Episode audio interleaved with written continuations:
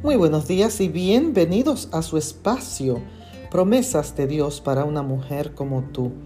En la carta a los romanos, el capítulo 8 y el verso 15 leemos, pues no habéis recibido el espíritu de esclavitud para estar otra vez en temor, sino que habéis sufrido el espíritu de adopción por el cual clamamos, Abba, Padre.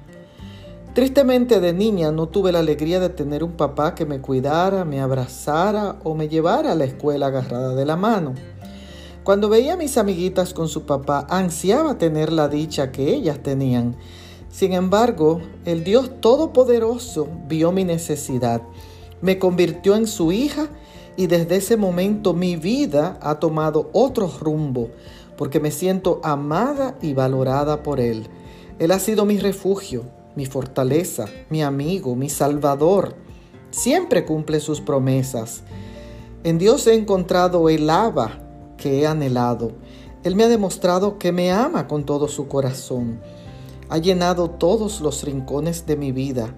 A Él le he confiado mi existencia. Así que si hoy tú sientes el vacío de un Padre terrenal, recuerda, tienes un Abba Padre que dio su vida por ti porque te ama. Confía en Él. Bendiciones.